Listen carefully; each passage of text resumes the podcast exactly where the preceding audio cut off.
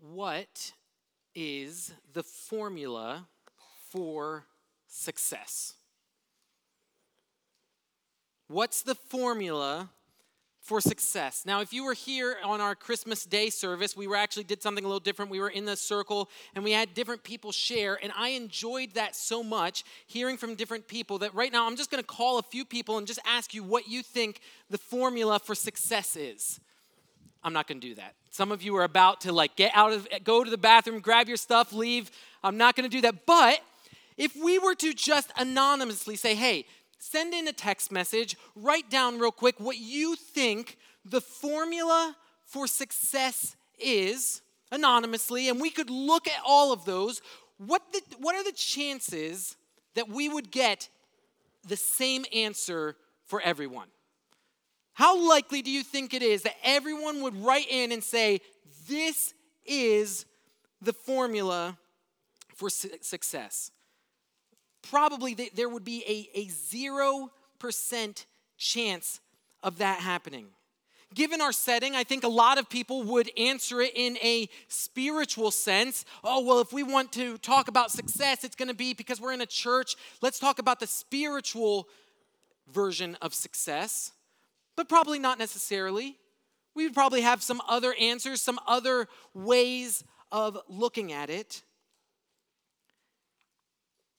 But this idea of success, of, of finding that answer, is so difficult because if I ask, what is the formula for success, there's another question that is raised.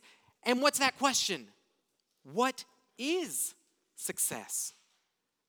Let's define it. What, what exactly is the goal that we're trying to attain? Our culture surrounds us with all of these billboards, all of these commercials, all of these books, all of these values that say this is the definition of success. This is what you need to strive for. And we can go after that. But with all of these different definitions, we're going to have a lot of different answers when it comes to what is the formula for success. But let's say, for the sake of argument, we can all arrive at a consensus. We all agree in this room okay, this thing, that is success. If we attain this, we would be successful. How likely do you still think it is that everyone would give the same formula to arrive there? Still really low. We can look around us, there's lots of organizations that have the same goals, and yet how they go about accomplishing those things varies dramatically. Right now, Ted Boykin came up and he prayed wearing a Giants jersey. well, in the football, all of them, they all have the same goal. They want to win the Super Bowl, and yet you would look at those teams and say, wow, the way that your formula on how you're going to arrive at success varies dramatically. Businesses and organizations, if I were to ask any of you about your job and, and then ask you about maybe a competitor, you would tell me about how your competitor, even though it has similar goals, does things in a very different way. We could think about fitness. Right now, at the beginning of the year, I think the, the amount of people going to the gym it has skyrocketed, right? With New Year's resolutions. If we were to go down to Brown's gym and walk in, we would see lots of people who have all the same goal of becoming more fit, and yet what they are doing, how they are going about it, would be dramatically different. Just because people have a similar goal does not mean they are going to have similar formulas.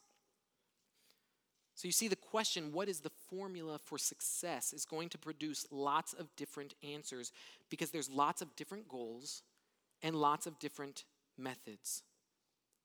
Here's the danger with so many answers, with so many goals, with so many ways in which to do this, it can be really hard to know what the right formula is. So many of the solutions seem plausible. So many of them seem logical. What do we do? Do we follow someone else's formula? Do we read all their books, listen to everything they've ever said, model our lives after theirs? Some people do. Do we come with up, up with our own formula? Kind of look at things and come up and say, well, this is going to be, this is my goal, this is my formula on how to accomplish it. Many others do that. With so many formulas out there, it's hard not to conclude it's all relative. Do what works for you. Establish your goal, establish your way of accomplishing it, but that's not the way to find success. In fact, there is a formula for success, and in the book of Colossians, not only is Paul going to define success for us, he also gives us the formula on how it's achieved. As Roger already told us at the beginning of the service, this is our first message in the book of Colossians. Our normal practice here is to work verse by verse through different books of the Bible. Uh, last year we finished up the Gospel of John, and now we're moving into Colossians. And normally we would spend our time looking at smaller sections within the book sequentially, but for our first message today, we're actually going to be looking at the whole book we're going to zoom out and see, uh, give an overview of the whole thing. Why are we doing that? Well, each book of the Bible has a specific purpose. God intended that book as the Holy Spirit carried human authors along. It has it fits a place within the Bible. At the end of last year when we finished John, the point of John was these things are written so that you may believe. As we went through the Gospel of John, we kept seeing that theme over and over. John picked what stories, what miracles, what signs he would share because they all pointed to who Jesus was and the response that we must have according to who he was. Our goal this morning is to do that for Colossians. It's to do that 40,000 foot view. It's to see the big picture. We want to understand the purpose of Paul's writing. We want to grasp Paul's overarching argument. Then, after we've done that, in the next few months, as we go back, we're going to go back and go bit by bit through the book. So, what are we going to do this morning? Well, you can't always do this, but thankfully, Colossians is a short book. So, we're going to read the whole book. One of the things that, that you can't always do, we couldn't do that with the Gospel of John, but with only four chapters, it's something for us to, to read through. Imagine if the first recipients of the letter, Paul sends it to them, and, and, and the pastor gets up and he's like, Guys, we got a letter from the Apostle Paul. We are so excited about this. This morning, we're going to look at the first five verses. Come back next week, we'll look at the next section. They wouldn't do that. It's a letter. They're going to read through the whole letter. Most likely, after reading it, they then spent time meditating on it, going back over it. But right now, we want to see the big picture. So, as we are doing that, though, we're going to take different times to pause and in order to highlight the structure and flow of Paul's argument. Now, just before I, I jump into it, I want to give just a few um, things just uh, to call things to your attention. First, this is an overview. There's going to be things that we're reading that you might be like, I'm not sure I understand that. Wait, what, what is Paul saying here? And there's a good chance I'm not going to address your question in that moment. That's not because I'm avoiding the question. It just means that right now we're looking at big picture.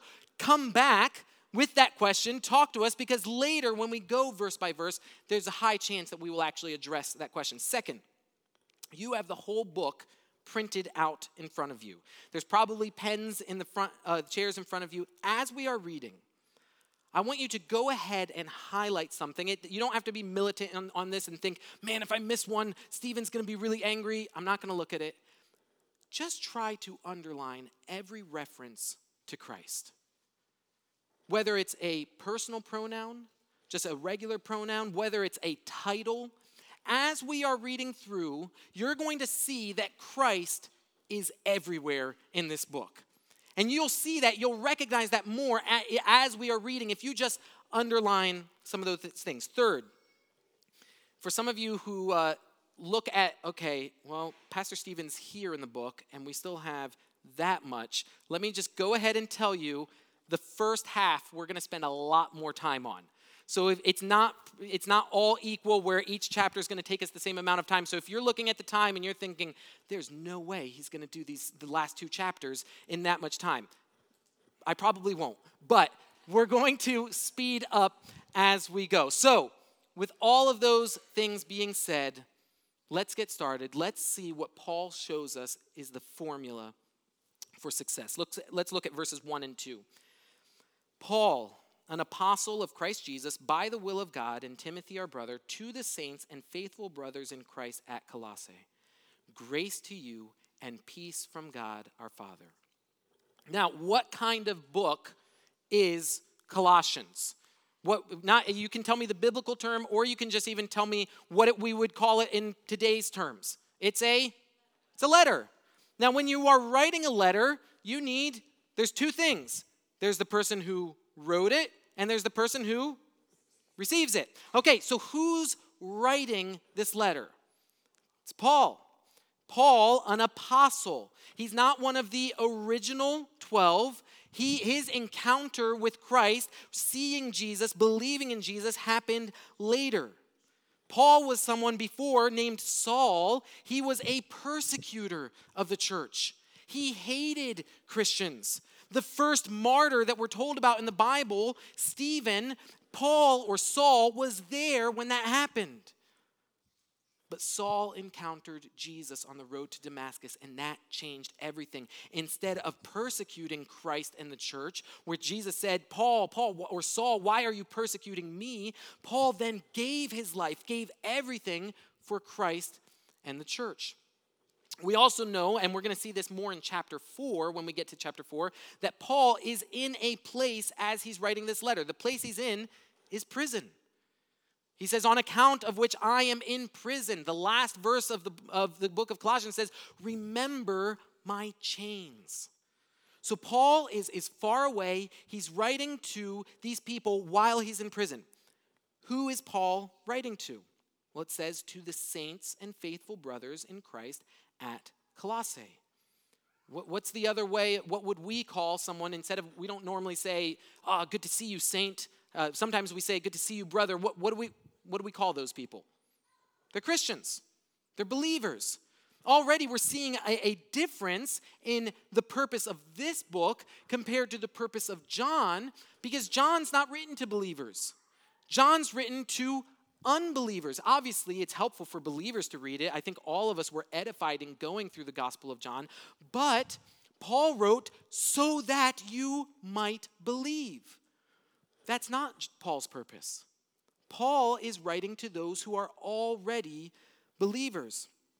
What's interesting, though, and we'll see this more even in the next verses and in chapter 2, though, is that these are people that Paul has never met. He's never been to Colossae. He's never, he didn't plant this church. He tells them later in chapter 2 and for all of those who I have not seen face to face. Most likely, the, this group of believers, this church in Colossae, came as a result of Paul's ministry in Ephesus. Ephesus is about 120 miles away from Colossae. They're both in Asia. And in Acts 19, it tells us that Paul spent two years in Ephesus, and this is what it says. This is what happened while during his ministry. Uh, Acts 19, verse 8. And he entered into the synagogue and for three months spoke boldly, reasoning and persuading them about the kingdom of God. Then, verse 10. This continued for two years, so that all the residents of Asia heard the word of the Lord, both Jews and Greeks we'll see in verse 7 that these Colossians heard about the gospel from Epaphras. Someone else has brought them this good news of the gospel and they have believed it. And now Paul has heard more news from them, and so he's going to write them a letter. So let's see. We've seen who's writing, we've seen who's reading, but let's see more about them. Let's see what kind of letter this is. Let's look at verses 3 through 8. We always thank God, the Father of our Lord Jesus Christ, when we pray for you. Since we heard of your faith in Christ Jesus and of the love that you have for all the saints. If you're underlining the Christ Jesus, we've already had a lot of them here. Because of the hope laid up for you in heaven. Of this you have heard before in the word of the truth, the gospel, which has come to you as indeed in the whole world it is bearing fruit and increasing as it also does among you since the day you heard it and understood the grace of God in truth. Just as you learned it from Epaphras, our beloved fellow servant, he is a faithful minister of Christ on your behalf and has made known to us your love in the Spirit. What's the general tone that Paul is using in writing to the Colossians? Is this something that's condemning? Is it something correcting? No, it's encouraging. He, he's confident in certain things. This again shows us that the purpose of this book is slightly different from other books where we see that Paul writes to certain churches and he says, What are you doing? What's going on? The things that are happening in the church should never be. But that's not the case with the Colossians. Paul is encouraged. Why is he encouraged? Because they're growing, because they're, they're being built up. Look at, look at these two things. We're, one of the things he says is that they are producing fruit and increasing. And I want you to take notice of both of those things as they are themes we are going to see a lot in this letter. It's the theme of growth and results, it's increasing and producing fruit. Paul is encouraged and he's encouraging the Colossian church. But now let's move on because in this introduction, these first 14 verses, now Paul is going to give us a little bit more of a hint of why he's writing. Verse 9 And so, from the day we heard, we have not ceased to pray for you, asking that you may be filled with the knowledge of his will and all spiritual wisdom and understanding so as to walk in a manner worthy of the Lord, fully pleasing to Him, bearing fruit in every good work and increasing in the knowledge of God, being strengthened with all power according to His glorious might, for all endurance and patience with joy, giving thanks to the Father who has qualified you to share in the inheritance of the saints in light. He has delivered us from the domain of darkness and transferred us to the kingdom of His beloved Son in whom we have redemption, the forgiveness of sins. In this paragraph, Paul introduces all of the pieces of the formula for success. That question at the beginning, what is the formula for success? Paul, in this paragraph, introduces the pieces, and there's three parts to it. He does that by telling the Colossians, This is what I'm praying for. The first thing, that you may be filled with the knowledge of His will in all spiritual wisdom and understanding. The second thing, so as to walk in a manner worthy of the Lord, fully pleasing to Him. What is Paul saying? I want you to grow in God and walk worthy of God. Those are the two first parts that he talks about as far as the formula for success. You need to grow in God, you need to walk worthy of God. Right after he shows those two, he then repeats both elements, but he swaps the order. He says, bearing fruit in every good work, that would be walking worthy, and increasing in the knowledge of God, growing. Those are two of the elements of the formula, but then he gives the first and most important how. How does this happen? He says, being strengthened with all power according to his glorious might for all endurance and patience with joy. Paul is making it clear the only way they will grow and walk worthy is through God and his power. And the wonderful news is that they've already seen his power because he delivered them from the domain of darkness and transferred them into the kingdom of his beloved Son. The only reason they can grow and walk worthy, the only means is because of the work of Christ, because of his strength, because of his redemption, because their sins have been forgiven in Christ. Already, are you seeing Paul making a connection over and over and over again. It all come back, comes back to Christ. If, if you were to think of like a wagon wheel or a bicycle wheel, all of the spokes come back to the same thing. It all comes back to Jesus. If we could synthesize the formula that, that Paul is giving to the Colossians, it's this. And if you're someone that writes things down, try, try to write this down. I'll say it a few times. Cling only to Christ, that you might grow in him and walk worthy of him. Three parts. Cling only to Christ. You need to go and to Christ. He's the only hope. Why? Cling only to Christ that you might grow in him and walk worthy of him. See, all three parts of the formula for success, they all relate to Christ.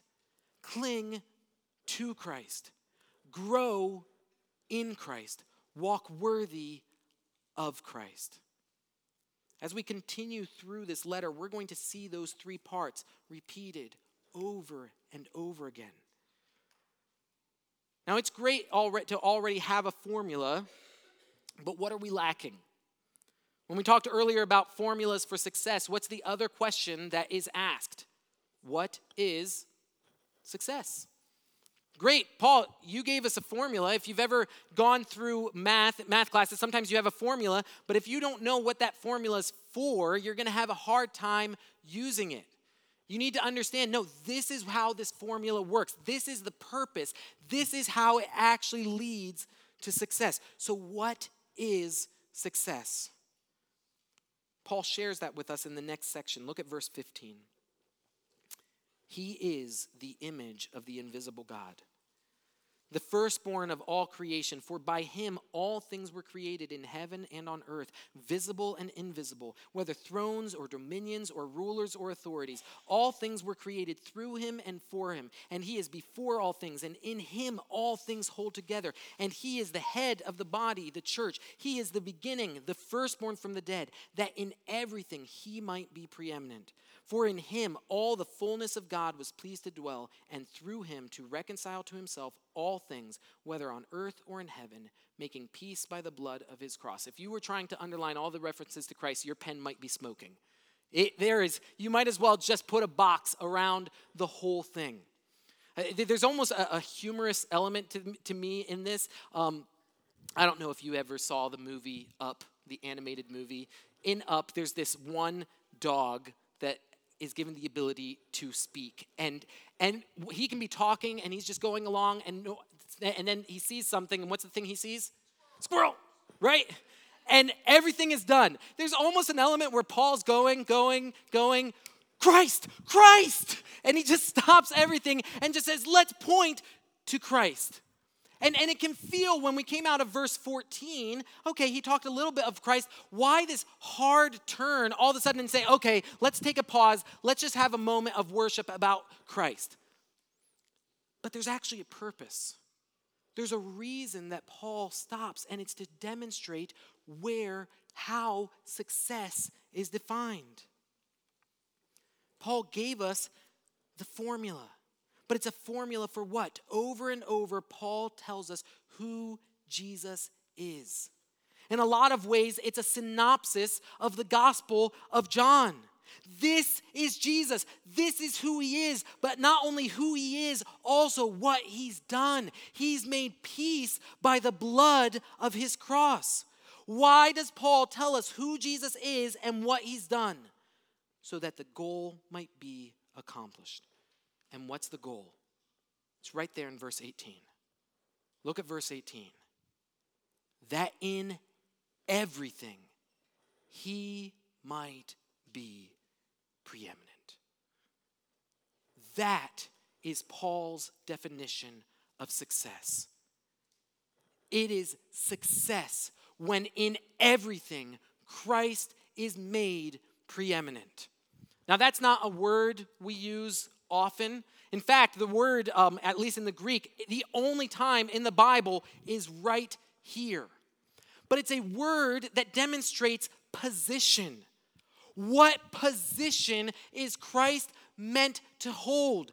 Preeminent, first, foremost. Everything is about Him. Most important, most glorious, most worthy, most holy. That in everything He might be preeminent. Now, on one side, that's completely set apart from us. Christ already is preeminent. We don't make him preeminent, that's already the position he holds. And yet, there's another side in which we are to recognize his preeminence. When with our lives we look to Christ and the position that he holds within our lives is a position of preeminence, that is what Paul would count as success in our lives. So, for humanity, what is success? When God is glorified. And God is glorified when Christ is preeminent. If the goal is that God be glorified, that Christ be made preeminent, does Paul's formula fit? It does. Christ is preeminent when we cling to Christ, that you might grow in Christ and walk worthy of Christ, that Christ be preeminent in everything. Look at the next paragraph. And you who once were alienated and hostile in minds, doing evil deeds, he is now reconciled in his body of flesh by his death in order to present you holy and blameless and above reproach before him. If indeed you continue in the faith, stable and steadfast, not shifting from the hope of the gospel that you heard, which has been proclaimed in all creation under heaven, and of which I, Paul, became a minister. Christ reconciled them so that they could walk in a manner worthy. This was Christ's work. Paul is connecting it. This is who Christ is. This is what he's done for you. What are you supposed to do? Respond and make him preeminent. But then we have the first introduction of what Paul is concerned about and is causing him to write. If indeed you continue in the faith, stable and steadfast. See, for Paul, if everything links back to Christ, if all of the spokes of the wheel, if the structure of everything comes back to our relationship with Christ, with the position he holds in our lives, what's the danger? If something would cause us to depart from Christ. I'm not talking about a loss of salvation. But I'm talking about accomplishing our purpose. If Christ is meant to be preeminent in our lives, if that is the goal of why we were created, what will inhibit that from happening if we depart from Christ, if we do other things? And so Paul is warning them cling to Christ, grow in Christ, walk worthy of Christ, that he be preeminent. Paul then continues and he demonstrates how this has impacted his own life. Verses uh, chapter 1, 24 through 2, 5. Now I rejoice in my sufferings for your sake, and in my flesh I am filling up what is lacking in Christ's affliction for the sake of his body, that is the church, of which I became a minister according to the stewardship from God that was given to me for you to make the word of God fully known. Growth the mystery hidden for ages and generations, but now revealed to his saints. To them, God chose to make known how great among the Gentiles are the riches of the glory of this mystery, which is Christ in you, the hope of glory. How does this happen? It's only through him. Him we proclaim, warning everyone and teaching everyone with all wisdom. Again, that growth, that we may present everyone mature in Christ so that they can walk worthy. For this I toil, struggling with all his energy that he powerfully works within me. Who is Paul clinging to? Who does he think that this is going to is going to cause this thing to happen? Does he look at his own strength and says, "I am going to cling to my own strength to accomplish this?" No. Only through his strength. For I want you to know how great a struggle I have for you and for those at Laodicea, and for all who have not seen me face to face, that their hearts may be encouraged, being knit together in love, to reach all the riches of full assurance of understanding and the knowledge of God's mystery, which is Christ, in whom are hidden all the treasures of wisdom and knowledge.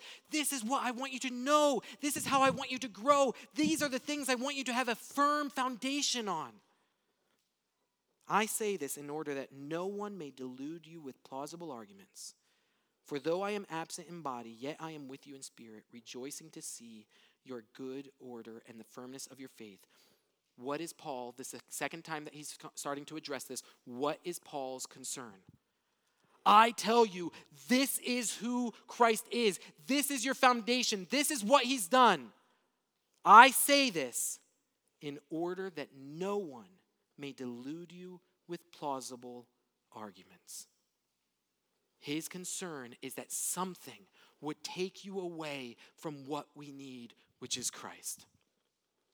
It's now in the rest of chapter 2 that Paul directly confronts the danger. It says, verse 6 Therefore, as you received Christ Jesus the Lord, so walk in him, rooted and built up in him, and established in the faith, just as you were taught, abounding in thanksgiving. Because of who Jesus is, because of what he has done, walk in him. Be rooted in Christ. Be built up in him. Is that not the formula? Cling to Christ, grow in Christ, walk worthy of Christ. But then there's the problem it's not the formula we always follow. How often is that truly the formula that we look at when we do our New Year's resolutions?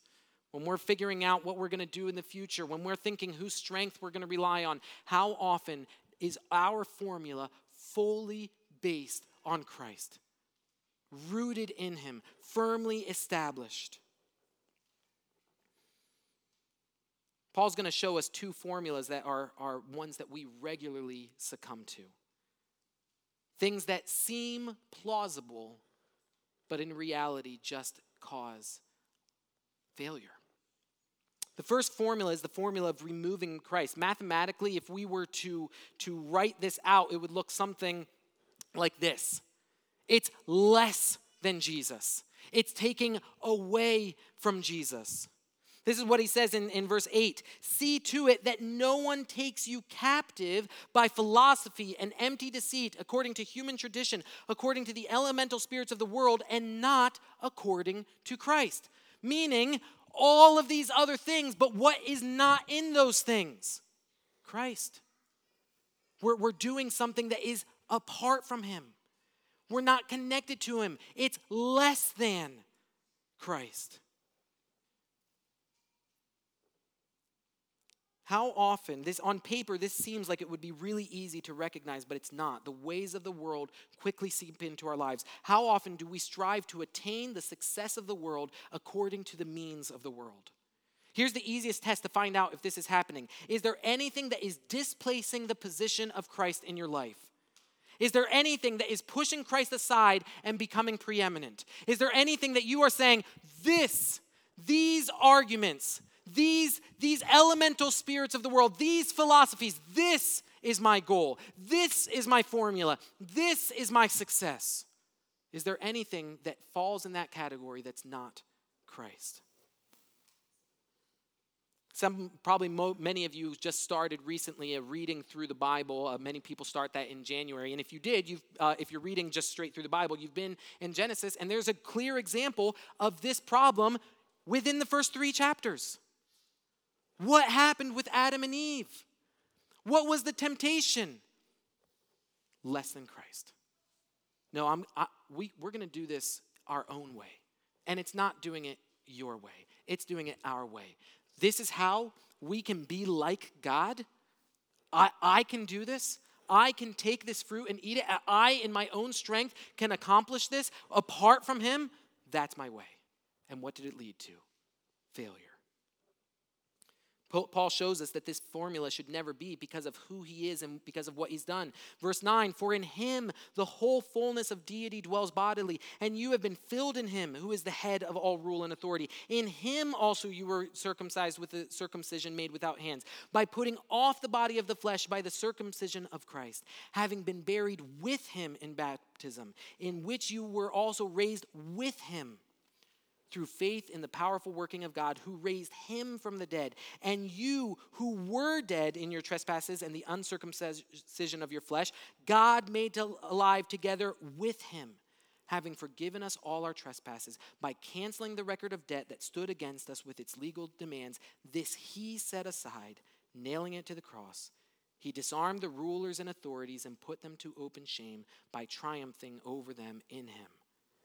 Man, Paul really destroys that argument. You're going to do something apart from Christ? Do you not know what he's done? Do you not know who he is?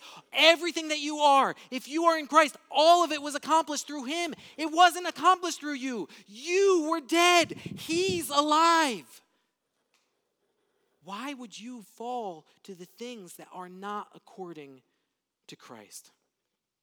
The second formula that uh, is the formula of adding to Christ. Mathematically, it's, it's this Jesus plus.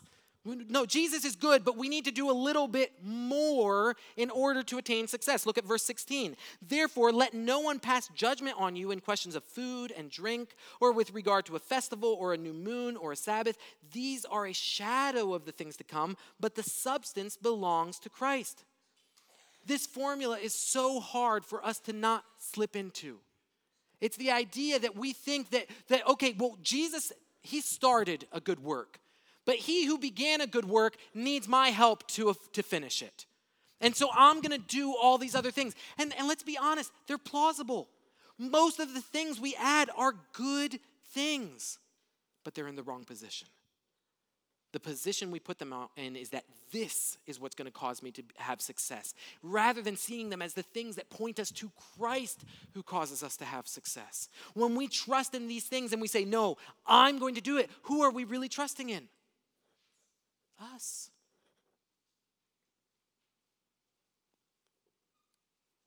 Paul says, Let no one disqualify you, insisting on asceticism and worship of angels, going on in detail about visions, puffed up without reason by his sensuous mind, and not holding fast to the head. He's holding fast to all these other things, these more than. Not holding fast to the head, from whom the whole body, nourished and knit together through its joints and ligaments, grows with the growth that is from God. It's only in Christ. If with Christ you died to the elemental spirits of the world, why, as if you were still alive in the world, do not uh, world do you submit to regulations? Do not handle, do not taste, do not touch, referring to things that all perish as they are used, according to human precepts and teachings. These have indeed an appearance of wisdom in promoting self made religion and asceticism and severity to the body, but they are of no value in stopping the indulgence of the flesh. See, neither one of these is going to work. We can't take away from Christ, we can't add to Christ and think that we are going to find success. These formulas are broken. We need a different formula. We need a better formula. What is the formula? It's just Jesus. It's not other things. It's not you. It's not taking away from Christ. It's not adding to Christ. It's just Jesus. Unfortunately, mathematically, there's not a symbol for just. So I made my own. See, the problem is that we think that it might be adding Christ to Christ or taking away from Christ, but it's neither. It's just Jesus. We don't add to him, we don't take away from him. It's just Jesus. That's my mathematical symbol for just Jesus. Why? Because of who he is and what he's done. We don't need to add to it, we can't take away from it. It's just Jesus. We cling only to Christ that we might grow in him and walk worthy of him, in order that he might be preeminent. Now, just Jesus does not mean apathy of like, ah, no, it's done. Like, it's just Jesus, so that relieves me from anything. I don't know. There's still a formula. The formula is meant to lead to success. And success, as we've already de- defined, is the preeminence of Christ. And so we come now to chapter three. And in chapter three, Paul is going to hinge, he's going to change direction and say, this is what it looks like. When you your formula is just Jesus, when that is what you are striving after, these are the things that are going to happen. Looking at verses 1 through 4. If then you have been raised with Christ, seek the things that are above, where Christ is seated at the right hand of God. Set your mind on things that are above, not on things that are on earth, for you have died, and your life is hidden with Christ in God. When Christ, who is your life, appears, then you also will appear with him in glory. This is the hinge. Look to Jesus. Set your mind on Christ. Seek the things of Christ. These are the things. This is the formula you need, and this is what it will produce. At times, it's going to produce, it's going to look like taking away. Put to death, therefore, what is earthly in you sexual immorality, impurity, passion, evil desire, and covetousness, which is idolatry. On account of these, the wrath of God is coming. In these you too once walked when you were living in them, but now you must put them all away anger, wrath, malice, slander, and obscene talk from your mouth do not lie to one another, seeing that you have put off the old self with its practices and have put on the new self, which is being renewed in knowledge after the image of its creator. Here there is not Greek and Jew, circumcised and uncircumcised, barbarian, Scythian, slave, free, but Christ is all in all. Now, when we say just Jesus, we're not adding to Jesus, we're not taking away that doesn't mean we can say just Stephen. Just Stephen is not a formula that works. That's just Stephen is the minus Jesus or plus Jesus. That really is what those formulas mean. It means I'm trusting in myself. That's not what we're meant to do. For us, there will be things that we have to take away, and there will be things that need to be added. This first paragraph is all the things that need to be removed. These are the things that need to be taken away from Stephen. Put to death these things, put them all away, put off the old self. These are the things that need to be added.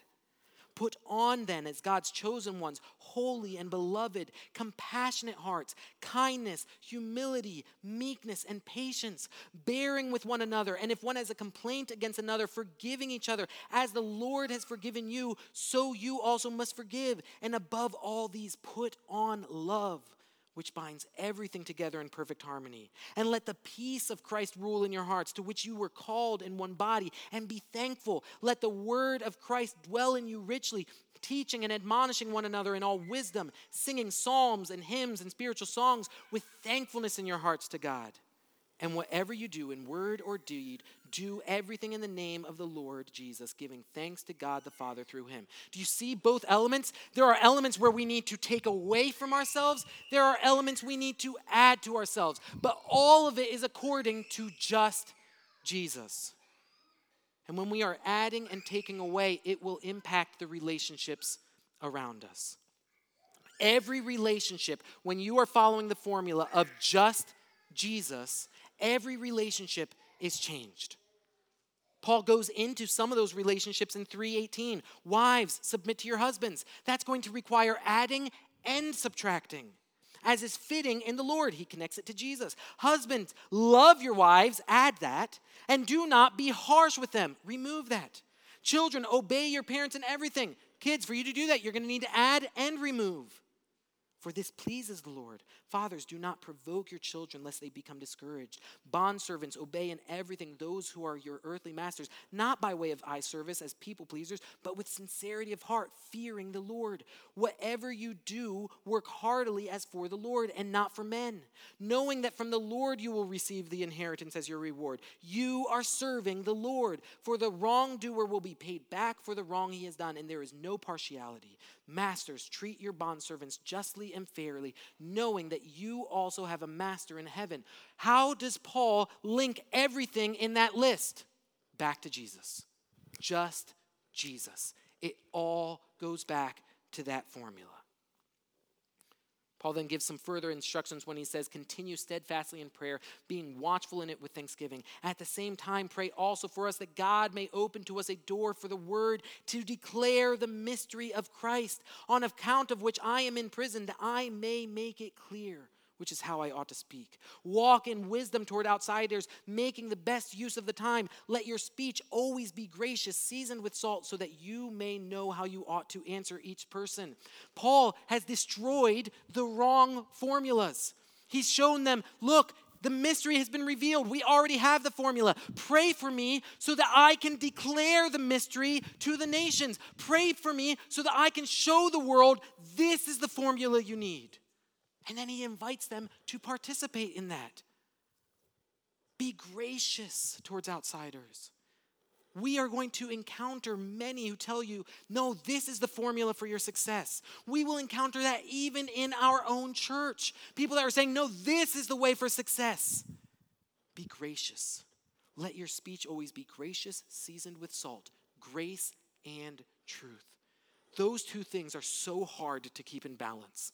It is so easy to just land all on one side and think that we're being gracious and, and but really we're being liberal. We're taking away from God and saying, no, I'm just demonstrating grace. But then on the other side, we can be harsh in, in just thinking we're only speaking truth, but we're not actually helping them.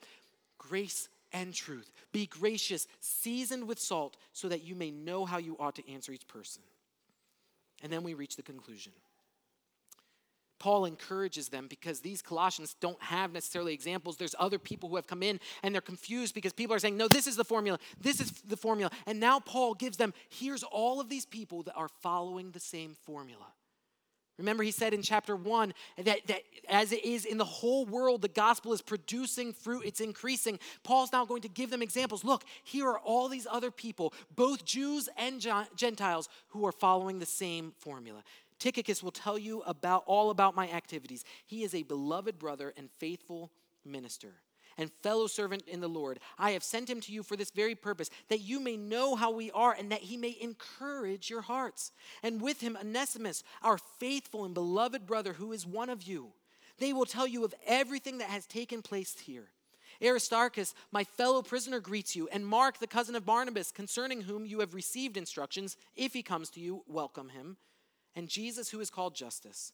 These are the only men of the circumcision among my fellow workers for the kingdom of God, and they have been a comfort to me.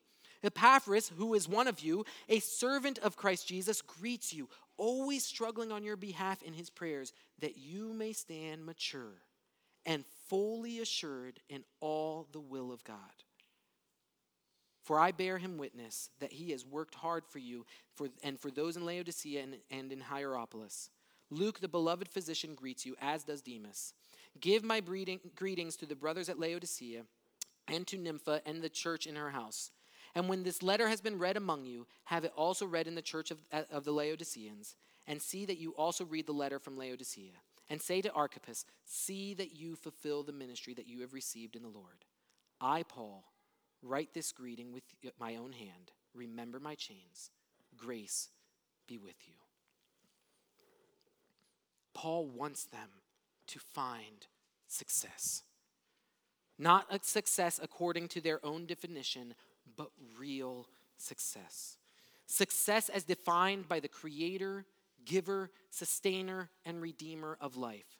Success that fulfills the very purpose for which we were created. Success that is the position of Christ as preeminent. So, what is the formula for success. It's Jesus. Just Jesus. We follow the formula of just, just Jesus when we cling only to Christ, that we might grow in Him and walk worthy of Him. We're going to be tempted to follow other formulas. We're going to be tempted to take away from Christ, to seek other definitions of success, but those things will lead to failure. We're going to be tempted to add to Christ, to accomplish success through our own strength, our own man made methods. But those two will lead to failure. There is only one formula for success it's just Jesus.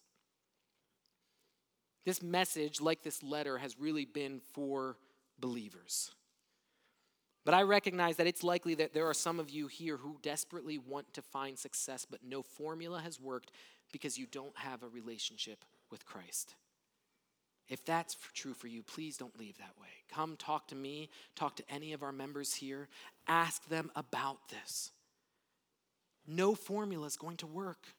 There's only one formula that truly leads to success. The only way for you to truly know success is by placing your faith in Christ alone because he died, he was buried, and he rose again, paying for our sins, making peace by the blood of his cross. But we must place our faith in him. That is the glorious mystery that has been revealed that Christ can be in us. He is the formula for success. As the worship team comes up, cling only to Christ, that we might grow in him and walk worthy of him in order that he might be our preeminent God.